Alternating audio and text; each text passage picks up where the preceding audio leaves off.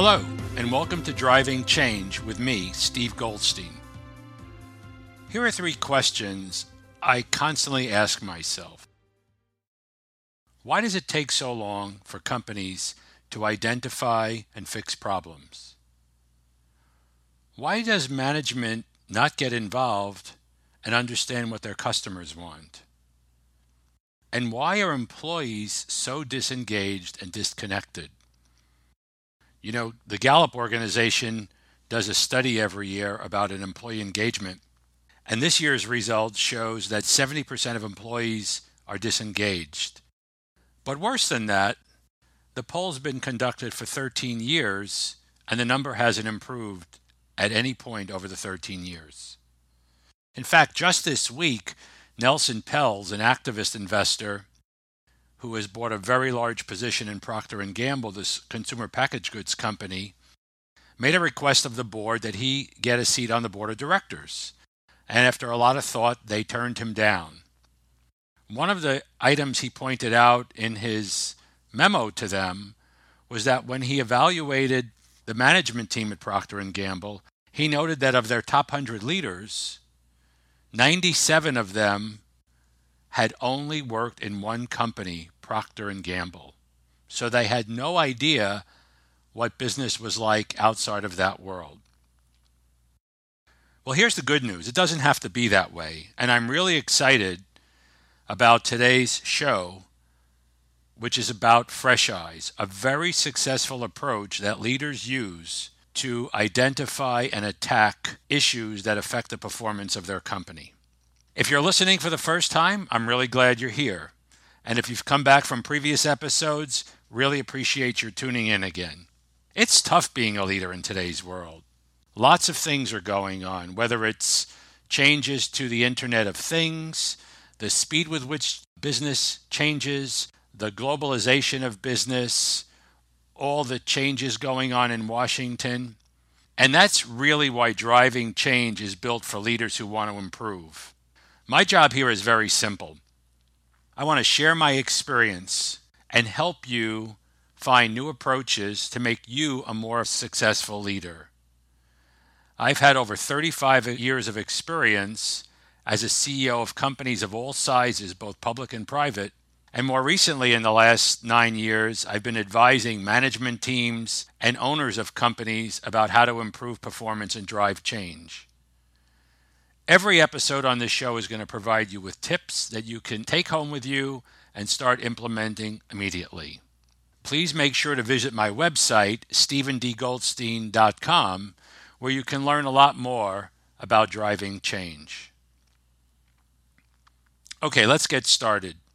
Two years ago, we were hired to work on a project for a call center company. You know, these are the companies that when you call customer service, with a problem, these are the people who answer the phone. They typically act on behalf of credit card companies, hospitals, mobile phone companies, doing the work for them on an outsourced basis. We were brought in by the CEO of the company who had identified two problems. One is they were losing clients, and second, their costs were higher than they thought. So our job was to try to address both of those. We approached this by meeting with each member of the management team to get to know them and find out what they had to say about this. And I must say, the results of those meetings, I think there were a dozen meetings in total, were really disappointing.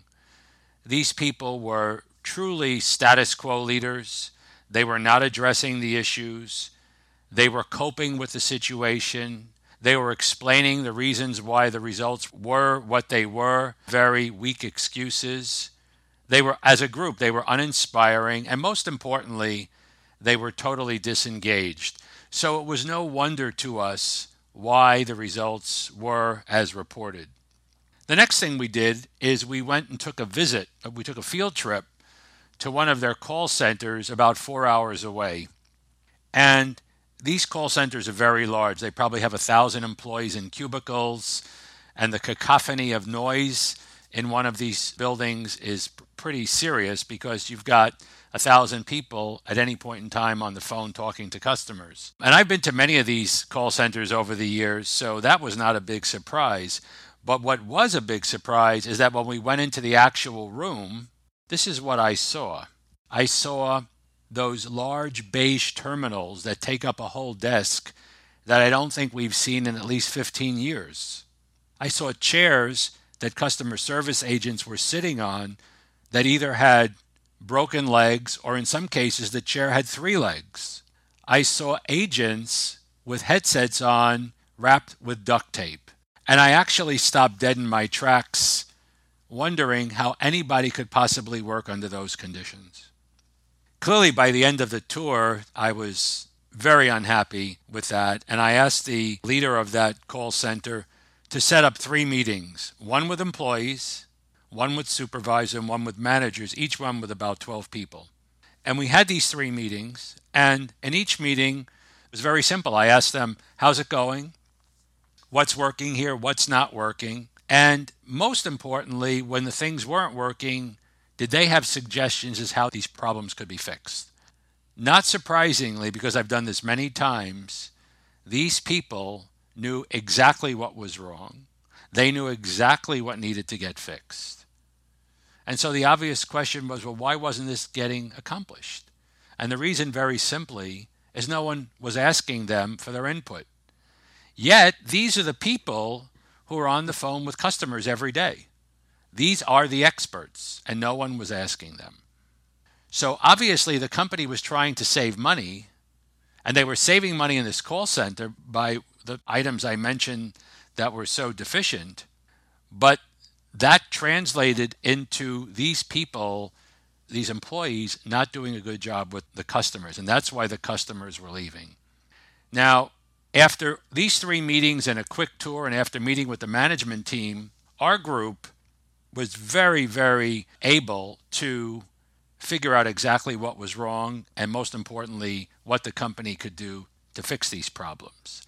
And this is where Fresh Eyes comes into play it's all about being very engaged. It's about leaders rolling up their sleeves. It's about leaders looking in places where it's easier not to look, like going into this call center. And there's a big difference between looking and seeing. People might have seen these things, but they didn't put them into a context of how this was affecting how employees did their jobs. So I'm now going to give you three tips of how you can apply fresh eyes in your company. Again, you're listening to Steve Goldstein, and if you want to learn more about Fresh Eyes and Engage Leadership, please go to my website at stevendgoldstein.com. Okay, tip number one I call look out with a new lens. I love to take pictures, and what's fascinating to me is when I change lenses, everything changes. You go from a wide angle lens to a telephoto lens and you could be looking at the same subject, but the image that comes in the viewfinder is very different. So, what I'd like you to think about is imagine you've just been hired into your company in the position you're currently in. When that happens, you will actually be seeing things for the first time, as if you truly were a new employee. You'll see small things like pictures are crooked and the potted plant in the reception area is dead you'll see how people interact. You'll get a sense for what their culture is like. You'll see how meetings are run, whether they're long meetings, whether they're short meetings, whether anything gets accomplished in those meetings. You'll see how prepared people come to these meetings.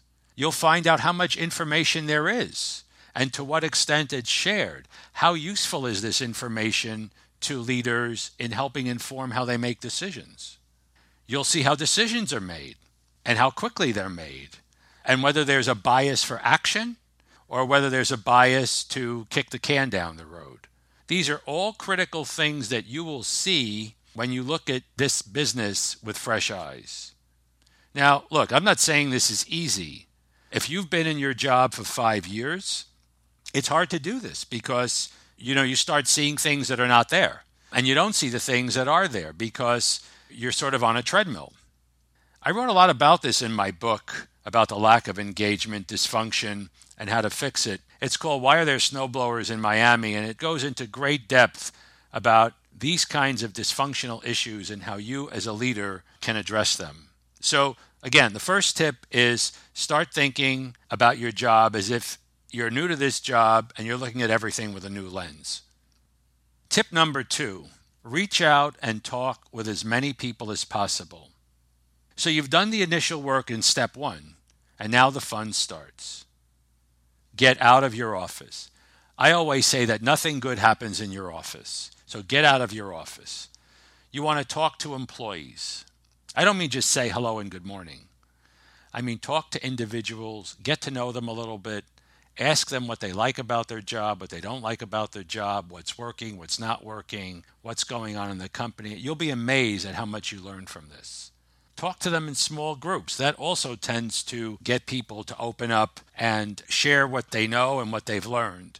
An amazing thing that happened to me is many years ago, I was working in London for American Express, and I struck up a conversation with the window washer of our building. And it was amazing to me that this man who had been working in the building for over 20 years knew more about what was going on in American Express in London than any of the people who worked for me. And so I developed a relationship with this guy, and we wound up meeting at least once every three months to just compare notes.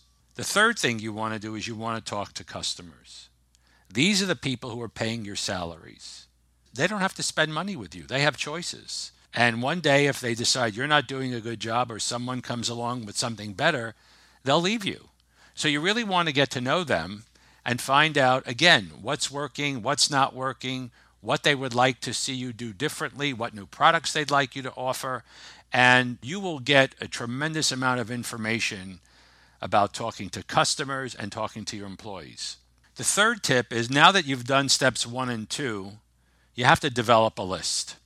You have to organize all of what you've learned in these first two steps into a list. It's going to be a long list, and you're going to want to share this with your team and see their reaction. Are they surprised? Do they agree? And then you're going to have to dive into the issues so that everyone is clear as to what the real problems are. Not just a list on a piece of paper, but really making sure that every member of your team really understands the essence of what each of these issues are. Next, in a world of constraints, and most of the constraints revolve around time, this list needs to be prioritized. And because you can't do everything. And my suggestion is you limit it initially to three things. And the way to do this is to think about it in the following way. One question is which items give you the biggest bang for the buck? Which items will have the most impact? The second is how long will it take to implement these ideas. Some things you can change right away. Other things you might have to put a team together and it could take a week, a month, three months. And so you're going to have to think through uh, how long it will take to get some of these issues addressed. And the third part is what the resources are required. How many people will need to be assigned to it? How much money do you need to spend on it? And after you go through this list and you sort out the list through these three criteria, you'll have a final list. And that's the list you should go attack. Again, if you're looking at this as you've taken a new job, you really need to show the organization that you're driving change. You're not just talking about things, you're actually doing something. One final point I used to swim at college, and after a very long practice session, our coach, Coach Mendelis, I'll never forget his name or his face, he would make us tread water for 20 minutes after a practice of a few hours. And it was, it was grueling. And somebody asked him why he made us do this. And he said, Look, I want you to know something. If you tread water too long, it doesn't work. You either have to swim to shore or you're going to drown. Well, treading water is not a strategy for swimming, and treading water is certainly not a strategy that works in business. Fresh eyes is the first step. So you want to engage with your employees and customers. You want to face challenges head on. You want to put yourself on a path of success. And when you start down this road with fresh eyes, one of the things you're going to find is it's actually a lot of fun. You're going to enjoy interacting and engaging with your employees and customers. Future episodes of Driving Change will discuss other useful ways you can think about transformation, and I'll always provide you with actionable tips that you can take and implement right away in your company. Thank you very much for listening, and I hope you see how valuable looking at the situation with fresh eyes can be to make significant changes in your organization. Make sure to visit my website for more information on my show at stevendgoldstein.com, as well as tons of other tips on leadership that you can see on my blog.